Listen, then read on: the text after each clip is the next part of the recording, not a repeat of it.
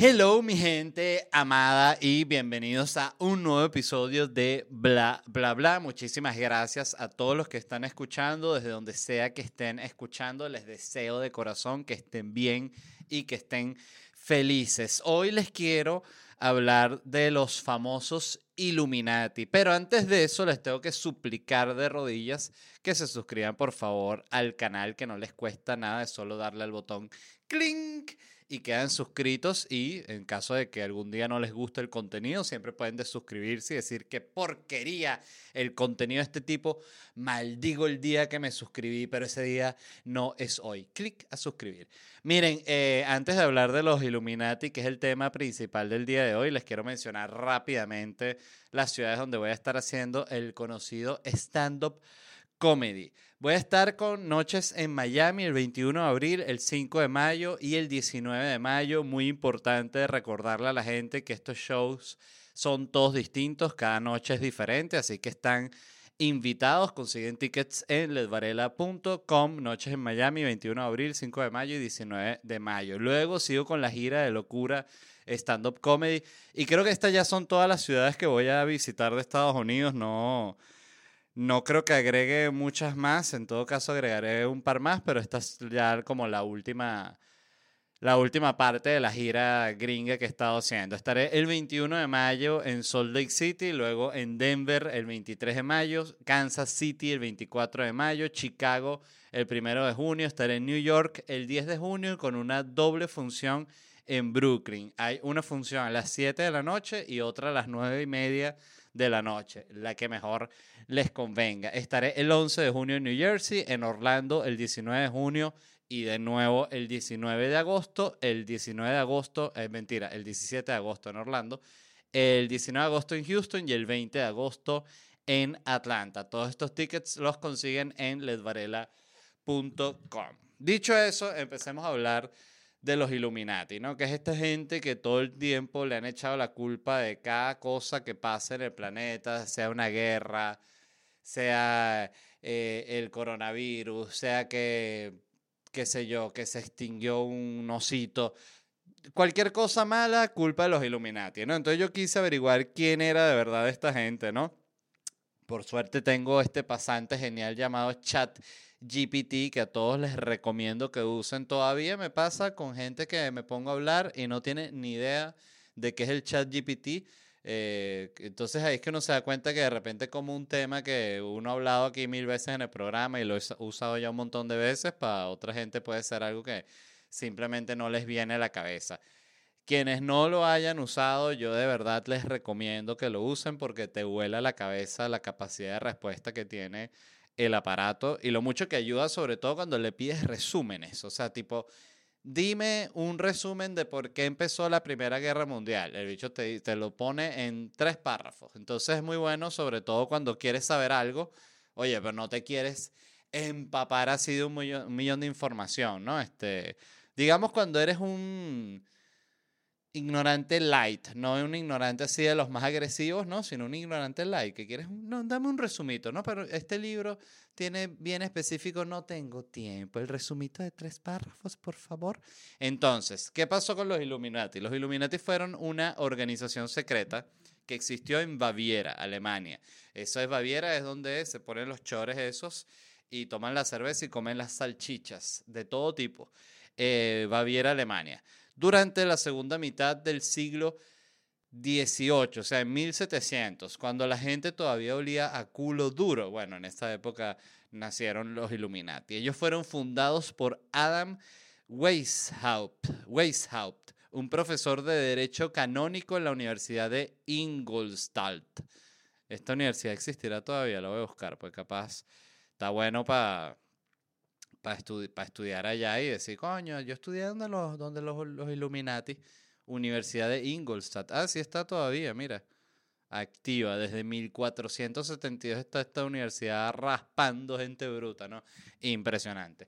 Bueno, los primeros entonces Illuminatis fueron eh, alemanes de 1700, como aprendimos aquí, de Baviera, que, dato muy interesante, que surgió también en Baviera el partido nazi, exactamente, también con los chorcitos y el racismo.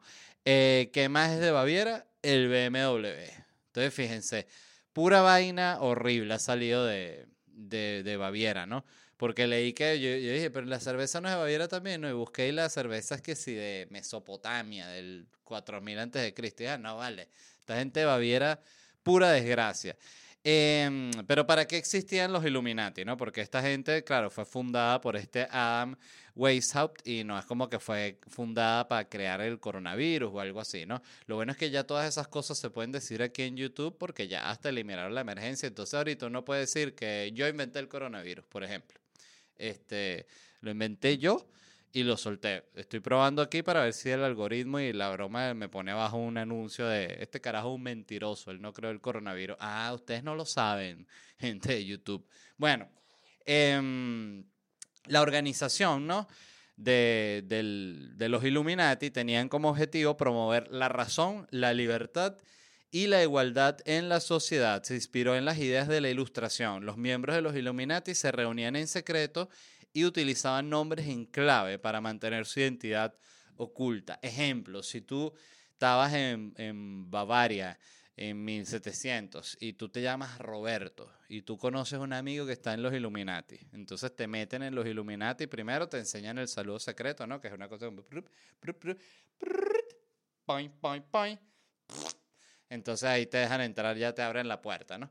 Em, y te dicen ahí, mira, ya bienvenido a los Illuminati, usted, señor Roberto, puede elegir su, su, nombre, su seudónimo, como quieren que le llamemos aquí. Y tú dices, yo quiero que me llamen Don Salchichón. Entonces, claro, ellos se molestarían porque dirían, oye, no puedes elegir algo así más tipo... Coño, que sea, suene más así, más a los Illuminati, tipo Cronos. ¿Qué te parece el sobrenombre Cronos? No, no, no. ¿Qué te parece a ti el sobrenombre Don Salchichón? Quinto miembro de los Illuminati. Le quita todo tipo de seriedad cuando ellos tienen que redactar como su, su declaración fundacional, decir, oye, que el quinto firmante sea Don Salchichón, ya todo el mundo dice, no, vale, esos son unos jodedores y lo que era una persona que simplemente quería que su sobrenombre fuera Don Salchichón. Todo el mundo tiene derecho a elegir su nombre clave.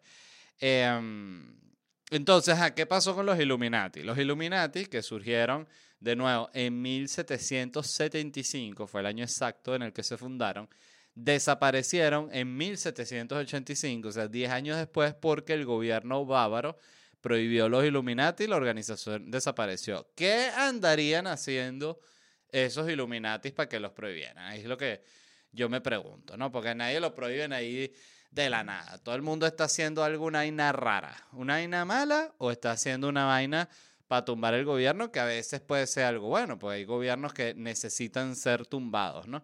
Eh, pero bueno, algo andarían haciendo. Yo siento que es que muchos saluditos secretos, mucho nombre en clave, porque eso o sea, imagínate, si tú eres el gobierno de, Bavaria, imagínate, tú eres el, alemán que es el jefe del gobierno de Bavaria en 1700. Imagínense esa, ese viaje en el tiempo. Y tú empiezas a ver esta gente que toda es escondido y preguntas, ¿y eso, ese grupo que es? No, esto nosotros es un grupo de amigos, pero somos cerrados, pues somos amigos del colegio. Mm.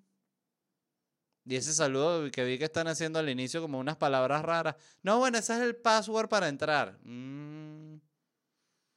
Entonces lo que están es prohibido, yo, de una. O sea, no lo tienes ni que pensar. Entonces, ¿qué pasó? Que esta gente, los Illuminati, básicamente se la pasaban en una conspiradera, que era lo que les gustaba, la conspiradera en la madrugada, ¿no? Em, el, club secreto, con los saluditos, hasta el nombre de los Illuminati, ¿no? Los Illuminati, o sea que él están iluminados, ¿no? Imagínate la rechera que le da al gobernador de esa época. Ya no, estos son entonces los iluminados. Sí, somos los Illuminati, estamos Illuminati y tú estás oscurechi. ¿Qué es? ¿Se dice así? No sé, fue lo que me surgió, señor. Estoy borracho, nosotros tomamos mucho en las reuniones. Em, ajá, entonces la pregunta real, ¿no? Que es, ¿Por qué si esta institución de los Illuminati o este grupo fue prohibido y eliminado en 1785? ¿Por qué todavía los culpan de todo? ¿Por qué la gente sigue hablando de los Illuminati? ¿Por qué siguen siendo tema de conversación? Y es porque los Illuminati han sido como el grupo favorito de los conspiranoicos desde hace siglos, desde conspiranoicos de, de los que están ya echando pluma en la época de la Revolución Francesa. Entonces fueron estos conspiranoicos los que metieron el rumor de que los Illuminati fueron los que hicieron la Revolución Francesa, de que los Illuminati fueron los que iniciaron la independencia en Estados Unidos, pero todo eso eh, no hay pruebas, simplemente es como un chivo expiatorio o alguien a quien culpar eh, como de manera secreta por este plan que sucedió. Y sobre todo para decir que no fueron cosas orgánicas, sino que fue algo como que pensado y planeado por esta... Eh, por este grupo secreto que quiere imponer el nuevo orden mundial. Fíjense que también lo del nuevo orden mundial va mucho con el Illuminati, con el reptiliano. Yo incluso pregunté que tiene algo que ver los Illuminati con los reptilianos y el mismo ChatGPT me dijo no tienen absolutamente nada que ver, porque primero me dijo, eh, o sea que es totalmente real y cierta, los Illuminati fueron un grupo real de gente que existió y los reptilianos son unos lagartos que supuestamente vienen de otro planeta, se visten como humanos y son Hillary Clinton y Trump y Elon Musk y toda la gente poderosa y millonaria son los reptilianos, ¿no? Que yo siento que lo de los reptilianos básicamente lo inventó como un carajo pobre. O sea, que estaba recho, no podía ser. Ah, esos están todos, mira, todo el día así, con la lengüita así. Pero tú has visto eso. Ah, vaina, señor, pero no sea ingenuo. No sea ingenuo negando la existencia de los reptilianos. Yo siento que esas son creencias que deben dar mucha paz a la gente que, la, que las cree, igual que la religión, ¿no? Como si tú crees de verdad, de verdad en Jesucristo y en el reino de los cielos y de verdad crees que igual tú hayas sido una pedazo de mierda, si tú pides perdón al final, tú tienes la entrada al eterno reino de los cielos, coño, eso no hay forma de que no te dé paz. Si tú de verdad lo crees, em, igual esto, o sea, si tú de verdad crees que los reptilianos son los que manejan el planeta, te tiene que dar paz porque eso tiene, da, explica, e, explica todo, ¿no? Es como que bueno, explica por qué hay hambre en los países que hay hambre, por qué hay dictaduras, por qué hay países donde la mujer la tratan de la mierda. Todo eso lo puede explicar estos reptiles misteriosos que mantienen este orden que nada puede derrumbar, ¿no? Es como una, esta cosa, sí, como mística que le ha sentido a todo lo que es absurdo, ¿no? Pero bueno, el punto es, y para cerrar el tema de los Illuminati, que los Illuminati no han existido desde hace siglos. Es una institución que desapareció. Eh, me imagino que al igual que los clubes de pelea que, sucedió cuando salió la película Fight Club, que empezaron a aparecer clubes de pelea de verdad, verdad. Incluso yo recuerdo que con unos amigos de la universidad teníamos unos guantes de boxeo y nos caíamos a coñazo a veces eh, después de las clases, cuento real. Em, y todo eso fue como en esa misma onda y en esa época de Fight Club, ¿no? Que había como esa vibra eh, anarco-coñacesca, no sé cuál es la palabra, ¿no? Pero estaba como ahí vivo. Por suerte eso ya desapareció. Este... Pero sí, o sea, que eh, siento que deben probablemente existir unos Illuminati proactivos, que es y que nosotros podemos ser, porque realmente tú puedes decir, reunirte con cinco amigos, uno de ustedes que esté escuchando y que esté aburrido, se reúne con cinco amigos en secreto, sin decirle a nadie, tiene que ser en secreto, y usted puede decir, nosotros somos los Illuminati, ese nombre no está tomado. Ese, equipo ya desapareció, entonces se puede agarrar nuevo, nuevo el nombre de los Illuminati, ¿no? nadie lo debe tener registrado, capaz lo tiene registrado Disney y uno nunca sabe. Este, y puedes iniciar tu grupo de los Illuminati así humildemente, o sea, y no tiene por qué sepa dominar el planeta. Que no, y ustedes que son los Illuminati, pero que van a dominar el planeta. No, nosotros nos reunimos y jugamos PlayStation y tomamos ron o a veces tomamos un mezcal. Ay, ya. Este. Entonces, no, no todo Illuminati tiene que ser malo, es lo que quiero decir. Puede haber Illuminati bueno. Estuve leyendo también una encuesta muy interesante que hizo la revista GQ sobre el sexo, específicamente además eh, enfocado en los hombres, y los resultados son reveladores. Quería decir así la palabra reveladores. Primero, el sexo no es la prioridad. Dice 47% de los hombres respondieron que están perfectamente felices en una relación sin sexo o con poco sexo. 47, o sea, casi la mitad están... No hace falta. Pero no quieres aquí meter, no, ¿para qué? ¿Para qué? Es la pregunta. Así está 47% de las personas.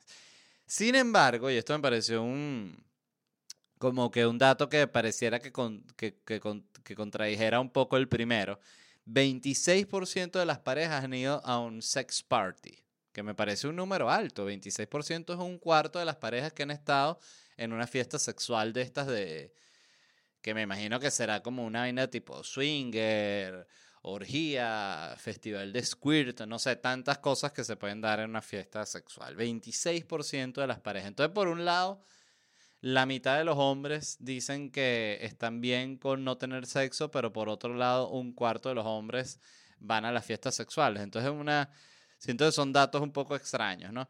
Con respecto a las aplicaciones de citas, también hay eh, información muy interesante. Dice que el 70% de los hombres admitieron que han mentido en las aplicaciones de citas. La mentira más común es la de poner fotos engañosas, ¿no? ¿Eso qué es? Bueno, es muy común si tú eres feo o si tú estás eh, muy pasado de peso o estás muy flaco también, que te da pena tu cuerpo. Em, bueno, tú pones una foto así que se vea solo que si el cuello o algo así, o que se vea de lejos, o una foto vieja también sirve en una época en la que estás mejor, que esa ya es la máxima trampa, me parece a mí.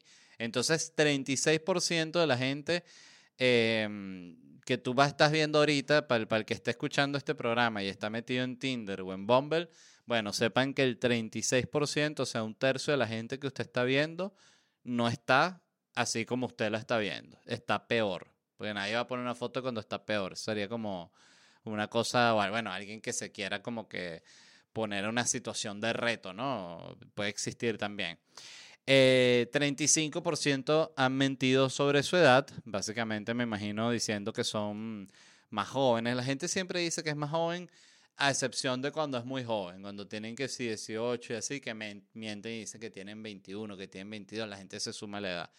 Este, entonces han mentido sobre su edad la gente. También eh, sería un dato interesante saber qué tanto miente la gente, o sea, qué tanto se baja en la edad. Pues yo siento que lo de mentir sobre la edad eh, tiene sentido si tú te bajas, por ejemplo, yo tengo 38 años. Imagínate que yo dijera que tengo 36. Para muchos les parecería, coño, está como medio vuelto mierda para 36. Sobre todo a mí que la gente me dice, coño, yo pensé que tú tenías como 48. yo, no, tengo 38. Ay, mira, qué cosa tan horrible, pero estás bien, estás enfermo. No, no, yo estoy bien. Eso son mis conversaciones normales con la gente, ¿no? Este, pero ajá, ponte tú. Yo que tengo 38 eh, si yo dijera que tengo 36, bueno, para algunos le podría parecer que es un poco joven, pero bueno, tiene, está todavía dentro del rango. La cosa es si yo voy y digo que tengo 25 años, que ya es que, bueno, obvio tú no tienes 25 años. ¿Cómo sabes? Bueno, pues lo puedo ver en tu piel demacrada y en tus ojos que demuestran los terrores de la vida, que lo tiene toda la gente que está cerca de los 40 años para arriba, ¿no? 28% eh, de los hombres han mentido sobre su carrera.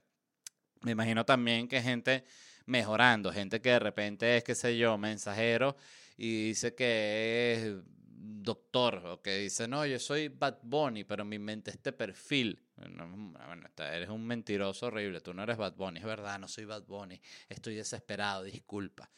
Em, entonces, 28% han mentido sobre su carrera, también número que me parece bien interesante porque es un número alto de gente que está insegura sobre lo que hace, ¿no? Que le da pena decir en qué trabaja. Este, yo siempre lo noto, lo he comentado aquí cuando hablo con la gente, que hay gente en los shows, digo, que le preguntas cuál es su trabajo y tú ves que, que eso le genera así como medio un, como si le estuvieses preguntando eh, una vaina mala, pues. Este, y ahí es que tú notas de manera inmediata que, bueno, que es una persona que no está muy satisfecha con su trabajo porque está el otro que, que dice una, soy doctor, y lo dice, ay, sí, el doctor. Ay, infarto, ayuda, doctor. No, ya no, te estás burlando de mí. Ok. Otros datos. Ah, 27% de los hombres mintieron, mintieron sobre su estatura. Entonces, para que sepan también que, que esté todo esto es para eh, importante para las mujeres que estén ahorita, mientras están escuchando esto, revisando su Tinder o su Bumble, bueno, sepan que 27% de los hombres que están viendo son de este tamaño, más o menos. Te dicen, no, que yo soy 1,65. Y uno dice 1,65, pero esa es tu estatura real. No, mido 22 centímetros. ¿Cómo hago? Soy de este tamaño. Soy como un muñeco. Em, escuchen esto. Esto me pareció de los datos más interesantes.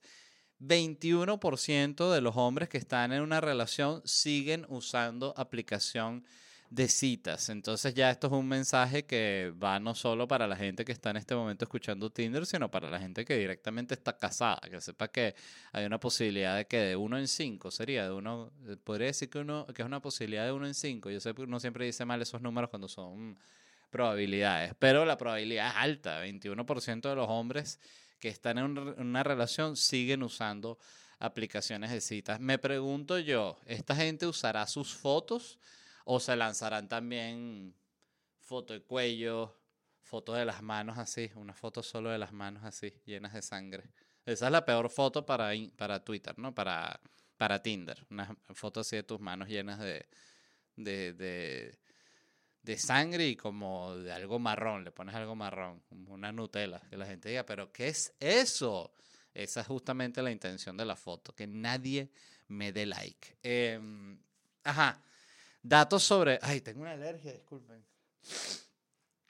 Datos sobre la pornografía, que también me parecieron muy curiosos. Dice que 42% de los hombres dicen sentirse mal luego de ver pornografía número que me pareció totalmente lógico, porque si uno se siente mal luego de comerse un pollo KFC, no se va a sentir mal luego de ver un gambán, coño. La gente tiene eh, una humanidad, ¿no? Que está ahí expuesta a la locura de la pornografía. Me pareció un buen número porque te hace sentir incluso bien como persona, ¿no? Saber que, ah, bueno, no soy el único que al ver porno me siento así como, como mal, como sucio, ¿no? como si me hubiesen echado una arrastrada por el pelo, así, ¡ay! Em, otro número que también me pareció interesante y contrastante es que el 61% de los hombres ven pornografía con frecuencia, mientras que en las mujeres es solo el 22% que ven porno con frecuencia. La mujer siempre demostrándolo de una y otra forma por toda la eternidad es más decente que el hombre, o sea, no, no, no es ni siquiera una discusión. Fíjate, por ejemplo, cuando tú hablas del tema, por ejemplo, asesinos en serie, o sea, son todos hombres. Eh, los que hacen los mass shootings, bueno, la gran mayoría, por no decir todos hombres, o sea, que si 100 hombres, dos mujeres, o sea, es una, es una vaina horrible, pero bueno, es lo que es. Este, mm, Fíjense este dato que me gustó mucho, lo noté. Dice que 30% de los hombres dicen que el porno los deja confundidos respecto a su sexualidad. Fíjense, ¿no? ¿Qué significa esto? Gente que se pone aventurera cuando está metida en Pornhub o en cualquiera de esas páginas que empieza, ¿y esto qué es? Gmail. ¿Qué será esto de Gmail? A ver. Vamos a darle clic entonces a esto. Best Gmail Compilations. Muy bien, clic. Vamos a ver. Ok. Veo que es una, una, señorita. ¡Ah! Oh, ok. Ya entiendo a qué se refieren con Gmail. Con razón. Ah, Gmail. no los conocía, me gusta. Entonces ahí se sienten confundidos porque cayeron sin planearlo en el sinuoso túnel que es el mundo del Gmail. Este, de hecho, estará, está mal decir Gmail, pues ya uno no sabe. Gmail.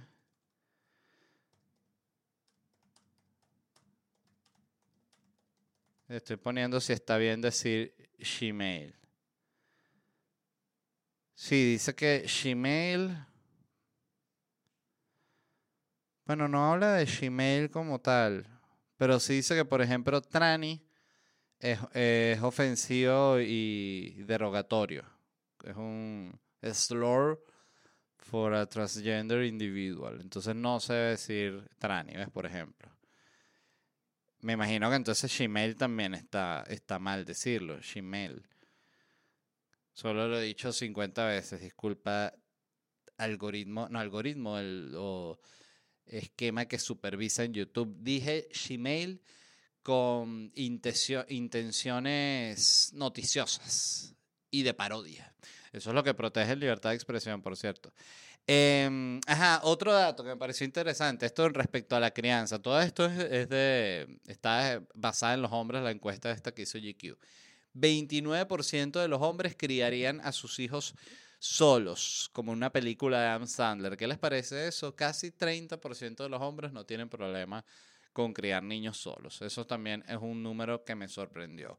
Consentimiento sexual. Dice que 63% de los encuestados dieron entender mejor el consentimiento ahora que en tiempos anteriores. Esto es la, vamos a decir, el lado positivo del Me Too, ¿no? Y de todas estas denuncias que han surgido, no solo en Estados Unidos, sino que han surgido en México, en Argentina, en Venezuela, en todos lados, en los cuales se han denunciado el, acoso y abuso de los hombres y son momentos que creo que sin excepción han servido a todos los hombres para justamente analizar cómo ha sido el comportamiento propio y mejorar el, el, existente ya y ver lo que está mal, o sea, y la, sobre todo porque siento que son muchas cosas, comportamientos que quizás están normalizados, que cuando vienen estos como sacudones sociales son esos comportamientos normalizados los que se analizan y se corrigen. Estoy totalmente a favor, por cierto. Em, más datos sobre los solteros, que me pareció interesante. Pero escuchen, 66, 63% de los encuestados dijeron entender mejor el consentimiento. Eso es una subida alta. Em, estuve viendo esta encuesta que hace la, la página esta match.com, que es estas páginas de, de citas también, pero entiendo que es como más seria. Siento que Match.com es la que usa que si las señoras mayores cuando van a buscar pareja, ¿no? O sea, no es así como echarse un tinderazo. Me estoy metiendo aquí en Match.com y dice, ¿en qué está interesado usted? Soy hombre buscando mujer, mujer buscando hombre, hombre buscando hombre, mujer buscando mujer, more options. Déjame buscar más, more options. Ah, sale solo more options. O sea, si tú estás en more options ya se sabe que, que, debería haber una opción que dijera cualquier hueco es trinchera. O sea, más que woman seeking woman, man seeking man. Cualquier hueco es trinchera, edades, cualquiera las que sean legales. Entonces ya Match.com dice, ok, tenemos un degenerado aquí y lo mandan a su sección de degenerado donde hay otros ya 10.000 inscritos, ¿no? Em, ajá, escuchen esto, es muy importante para los que están solteros y están saliendo en citas y tal.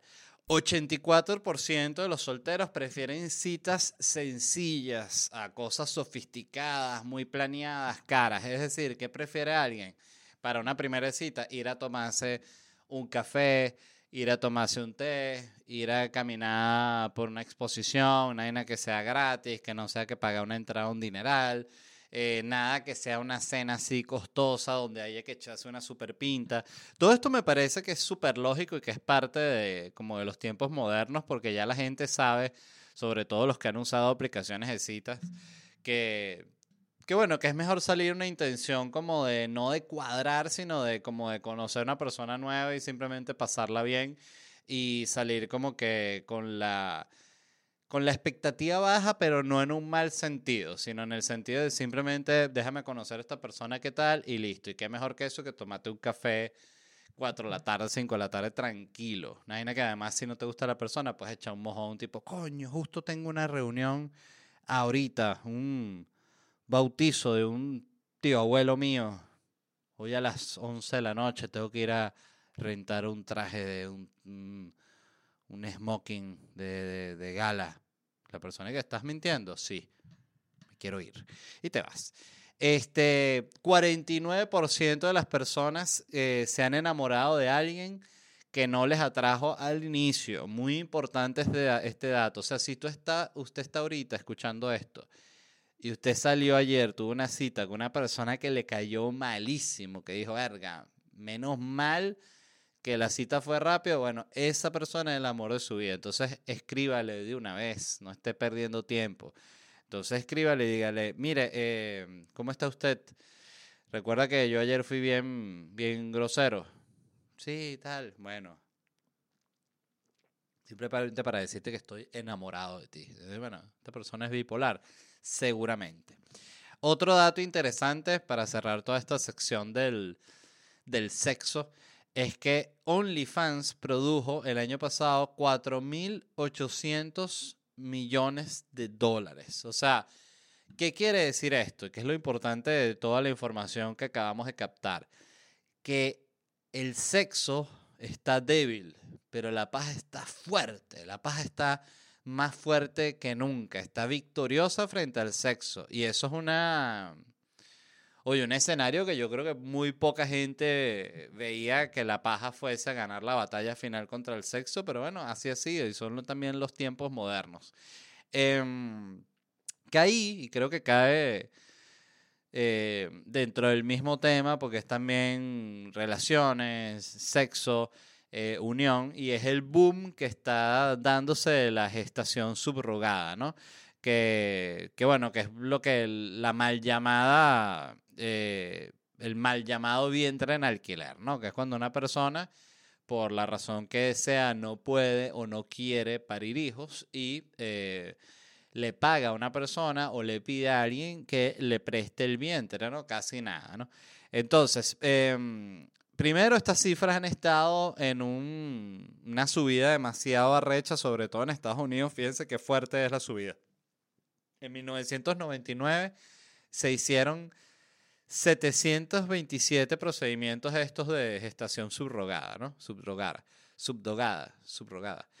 727 em, procedimientos en el 99. En el 2013 fueron 3.400 y en el 2019 9.195 procedimientos de esto. Es decir, ha aumentado que jode.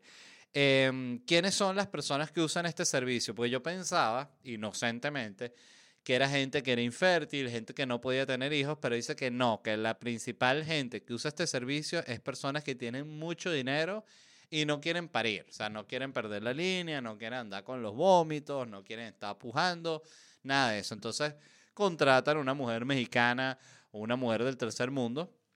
Esto ni siquiera es un comentario eh, con sarcasmo ni nada, es la pura realidad, la, los segundos que están en la línea de ser los principales clientes son hombres gays que no pueden tener hijos, porque bueno, no sé si lo saben, pero si tú, por ejemplo, dos penes los juntas así, ¿no? Y un pene acaba dentro del otro pene, este no queda embarazado. Entonces, esta la probaron, entonces dijeron, bueno, déjame ahorita este acabar dentro de este. Entonces, este acabó dentro de este, no quedaron embarazados, dijeron, bueno, hay que contratar una mexicana. Eh, y de tercero están ahí sí las parejas infértiles que no han intentado todo, ¿no? Em, otro dato interesante es cuánto cuesta esto. O sea, para el que está pensando, coño, pero yo puedo parir. Bueno, escuchen esto. Eh, aquí hablan del caso de una mujer que primero tiene todo un montón de, de implicaciones éticas porque en muchos países no es legal o está como ahí en un vacío legal que no se sabe qué, o lo puedes hacer, pero no están bien claras las reglas de cómo es la cosa luego de que nazca el bebé. O sea, es, como un, territorio bien, bien desconocido, ¿no? Este del vientre en, alquiler. Esta mujer, ella habla del caso, este, eh, de que, bueno, que ella leyó que esto era una posibilidad y empezó a buscar, que también es tal cual como una pareja, que con la primera pareja no no tuvo química, que con la segunda pareja que fueron a, intentar llegar a algún acuerdo no llegaron a un acuerdo porque ella era pro vida y la pareja era, bueno, no, no creo que la palabra sería antivida, sino pro aborto. Este, entonces la pareja quería tener la decisión de poder abortar el bebé si venía con algún tipo de problema genético o lo que fuese, ¿no? Entonces esta mujer dijo que no, que ella te quería tener esa, esa posición ella, entonces tampoco tuvo con una tercera pareja llegaron a un acuerdo, se llevaron bien, estuvieron como de acuerdo en toda esta conversación y le pagaron a ella, escuchen, 25 mil dólares. Que si te pones a ver, vamos a poner 25 mil dólares entre, no voy a poner nueve meses, porque nueve meses es lo que dura el embarazo. Vamos a poner, vamos a poner 12 meses, un año. Los nueve meses más tres meses de recuperación. Entonces son 25 mil entre 12 que da, ya les voy a decir, da 2.083 dólares al mes, que me parece poco realmente por un bebé, considerando, sobre todo siendo un maldito y considerando todos los millonarios que tienen dinero para pagar para que una mujer eh, sea la portadora de su bebé millonario. Entonces 25 mil dólares. Dice que ella, luego esta misma pareja la contrató para tener un segundo bebé y le pagaron 40 mil. Y luego la misma pareja la contrató para tener un tercer bebé y ahí le pagaron 55 mil. O sea, le, fueron subiendo el contrato así como a los jugadores de fútbol cuando les está yendo muy bien. Entonces ya la, la última, vamos a ver, 55 mil entre 12 son 4.500 dólares al mes, que ya sí me parece que es una buena cifra. Igual de nuevo, me sigue pareciendo barato por el compromiso que es tener al bebé de una persona dentro de ti y tener que cuidarte. O sea, es una responsabilidad demasiado grande. Tan grande que me parece que es esas vainas que realmente no tiene precio. O sea, simplemente se tiene que llegar a algún precio. Pero mm, esta industria, de hecho, está valorada en 14 mil millones de dólares, es lo que se cree que, que, vale actualmente, ahorita, en este momento. Eh, pero bueno, tiene todo su detalle porque está todo el tema de, bueno, de que si vas a hacer, porque era el artículo que yo estaba leyendo, seguía a estas parejas gringas que si quieren hacer el proceso aquí les puede terminar costando hasta 200 mil dólares porque tienen que contratar una agencia y esa agencia es la que se pone a buscar a las mujeres que encajen con el perfil que está buscando esta pareja porque dice que además hay parejas eh, eh, evidentemente las parejas más adineradas son las que tienen más requisitos, que quieren, no, que yo quiero que la madre de mi bebé sea una crofitera virgen de 21 años, entonces, coño, tienen que buscar a la crofitera y es todo un tema, ¿no? Em, entonces está todo este como conflicto ético que es que las parejas que de repente tienen el dinero para hacerlo aquí en Estados Unidos tienen, pueden pagar 200 mil dólares, que es una locura de dinero, y tienen su bebé, pero hay parejas que no tienen 200 mil dólares, pero pueden tener 100 mil dólares, y lo que hacen es ir ahí a un país del tercer mundo donde les sale más barato, pues siempre todo en el tercer mundo te sale más barato, incluso rentar el vientre de una mujer. Entonces, de hecho, estaba leyendo que el, que es como la meca de la gestación subrogada, subrogada es, es México, específicamente Puerto Vallarta. Hay compañías como esta que se llama AMX3 Solutions que es básicamente una compañía que pone en contacto a parejas, mm, bueno, de hecho, según las mismas palabras del tipo, parejas gays ricas, ¿no? De Francia, del Reino Unido, de Estados Unidos y de Israel, las pone en contacto con mujeres mexicanas y bueno, ellos le pagan, eh, ellos lo que cobran es un, una, como un fee por la búsqueda de la mujer y luego cobran agregados por cada decisión que tú tomes. Por ejemplo, si tú quieres decidir el sexo del bebé, te cobran 4 mil dólares más. Si tú quieres tener gemelos, o sea, en vez de tener un bebé, quieres tener dos, tienes que pagar 10 mil dólares más. Y así van subiendo un poquito como si tú te metes ahorita mismo en la página de Toyota y tú buscas un Corolla, tú lo puedes como customizar, ¿no? Ponerle unos rines mejores, ponerle un detallito en la pintura y todo eso te le va eh, subiendo el precio. igualito con los bebés, pero igualito, igualito, igualito.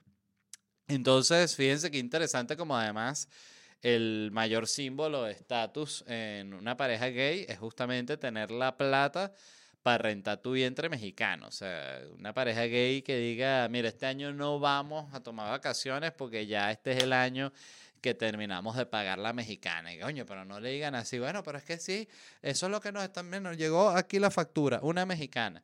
Entonces, bueno, es un, un tema bien, bien, bien complicado. Este difícil de manejar. Eh, parte de lo que se decía era que falta mucho como que trabajar en el tema legal, o sea, que esté bien considerado qué es lo que sucede, qué pasa. Pues decía que, por ejemplo, en Estados Unidos, como tiene este tema que cada estado tiene como sus propias, sus propias leyes, decía que habían estados que de repente que antes de que se haga el proceso de como de, de la gestación eh, derogada, este, los padres son los que tienen que ir al registro a registrar como el embrión para que se sepa que ese bebé es de ellos. O sea, entonces ya ellos están protegidos legalmente de que la mujer no se vaya a quedar con el bebé que ella parió. Entonces es muy loco porque hay casos también, decía, por ejemplo, había un caso de una pareja que le había, eh, le había pagado a tres mujeres eh, para ellos elegir el mejor bebé de esas tres mujeres. Entonces eligieron uno y a dos bebés los abandonaron y ya. Entonces ahí son casos muy, muy complejos y, y donde se dan eh, sobre todo estas situaciones como de explotación, en la cual va gente del primer mundo a un país del tercer mundo donde la gente está en necesidad y puede no solo pagar este, cifras que son elevadísimas en el país, sino que también deciden un montón sobre la vida de la mujer. Hablaba de parejas que decía que decidían eh, si qué iba a comer la mujer, qué actividades físicas tenía que hacer, o sea, como si fuesen los papás de la jeva que va a, a parir. Entonces es simplemente muy... Es un tema muy delicado. Este, la verdad, a mí me parece que está, que sí, que son de esas cosas que simplemente tiene que haber legislación y tienen que haber leyes que protejan a los dos lados. Pues sí, por un lado está chimbo que una de gente eh, que también den parte de sí, porque están dando su, su, su, embrión, su vaina para que lo metan dentro de otra persona. Eh, pero es la otra persona la que se está calando ese pedo nueve meses, entonces es todo muy loco. Em, en otro orden de ideas, por cierto, eh, yo había comentado que estaba viendo la serie Succession y no había visto el tercer episodio y de verdad qué puta locura lo que sucede y ahí sí, para el que no lo haya visto todavía, voy a dar un spoiler y quería hablar brevemente de los spoilers porque siento que algo que debe tener el spoiler siempre es la advertencia. O sea, voy a decir un spoiler. Y luego que se dice, hay que hacer una doble advertencia que es, hey, voy a dar un spoiler. O sea, si no has visto ese episodio de la serie, te lo voy a arruinar. Entonces este es el momento en el que dejes de escuchar el episodio y vayas a escuchar otra cosa o un disco, lo que tú quieras, o nada, el silencio, el que le tienes tanto miedo que no puedes estar sin el silencio solo con tu mente, este es el momento porque no has visto Succession. Pero el punto es, y el spoiler es, que se muere Logan Roy y de verdad me quedé impresionado con lo bien que está hecho el episodio porque siento que lo que mejor lograron es como captar lo inesperado de la muerte, o sea, que no es planeado, que pasa de la nada, que pasa eh, además en el, en el momento más complicado, no pasa cuando a ti te sirve, cuando tú estás con un tiempo libre para ocuparte de la muerte de la persona, no, es así de la nada y es violento y es inesperado y me pareció que estuvo muy bien logrado. Me pareció también una decisión muy jodida para la serie porque por un lado siento yo que matas al personaje más importante y al protagonista de la serie, pues por más que los hijos tengan Em, una importancia muy grande en la serie es el papá, es Logan Royal, que es el protagonista absoluto y para mí el alma de la serie y el, y el, y el centro, el núcleo de todos los conflictos, ¿no? Eh, y por otro lado, me pareció muy interesante lo que hicieron porque siento que les da tiempo para desarrollar durante lo que queda de temporada realmente cómo es el tema del succession, o sea, qué va a pasar, cómo es el funeral, cómo es el testamento del tipo, cómo se divide la empresa, quién queda con más de lo que esperaba, quién queda con menos de lo que quería. Entonces da como la oportunidad de, de explorar un montón de conflictos más, pero me pareció la verdad una decisión bien jodida por parte de los showrunners o del creador de la serie, quien sea que la haya tomado. Y, y, sorprendente y la verdad me encantó. O sea, fue un episodio que, que, me dejó muy loco porque me hizo llorar y te hace darte cuenta de cómo tú desarrollas empatía por estos psicópatas que son los protagonistas de estas series. Además que algo que tiene la serie es que al ser todos malos, al ser todos los personajes, eh, ser este... Eh, unas basuras y ser unas personas egoístas y, y abiertamente crueles, tú tienes dentro del mundo ese de crueles tu cruel favorito, el que, el que a ti te encanta. Este, recuerdo que me, me decía justo, me comentaba mi esposa que si, que tú, tú, tú de qué lado te irías, si te irías con el grupo del viejo, te irías con el grupo de los hermanos y hablábamos los dos que no, yo me voy con el grupo del viejo, Logan Roy es el jefe, o sea, los va a volver mierda. Y después se muere, ¿no? Y, mm, y me pareció fantástico, de verdad. Es una serie que está increíble y si no la han visto, véanla. eh, hablando de spoiler, y es ahí a donde voy, yo me spoileé esa escena porque leí en Twitter, y lo peor es que ni siquiera fue un tweet de una persona contándolo, sino fue como un falso obituario que le hicieron que si en Vanity Fair a Logan Roy, una vaina así. Fue así que me enteré, que fue lo más triste. Que dije, ¿qué es esto? Y se muere y leí y vi que se lee el personaje y dije, no joda, qué mierda. Pero igual eso no, no hizo que dejara de disfrutar la escena eh, ni que me dejara de parecer fantástico. Pero eso era todo. Les quería recomendar que vean esa serie porque está espectacular y es una huevada moderna. Dicho eso, les quería mencionar rápidamente las ciudades donde me voy a estar presentando antes de despedirme y como siempre, muchas gracias a todos los que escucharon. Les recuerdo que estaré con Noches en Miami el 21 de abril, el 5 de mayo y el 19 de mayo. Noches en Miami, recuerden, un show distinto cada noche. Están invitados, en ledvarela.com y ya va terminando la gira de Locura Stand Up Comedy en Estados Unidos. Estaré visitando Salt Lake City este 21 de mayo, luego Denver el 23 de mayo. Kansas City el 24 de mayo y después continúo para Chicago, New York, New Jersey, Orlando, Houston y Atlanta. Todos estos tickets en ledvarela.com. Muchísimas gracias y nos vemos en unos días. Bye.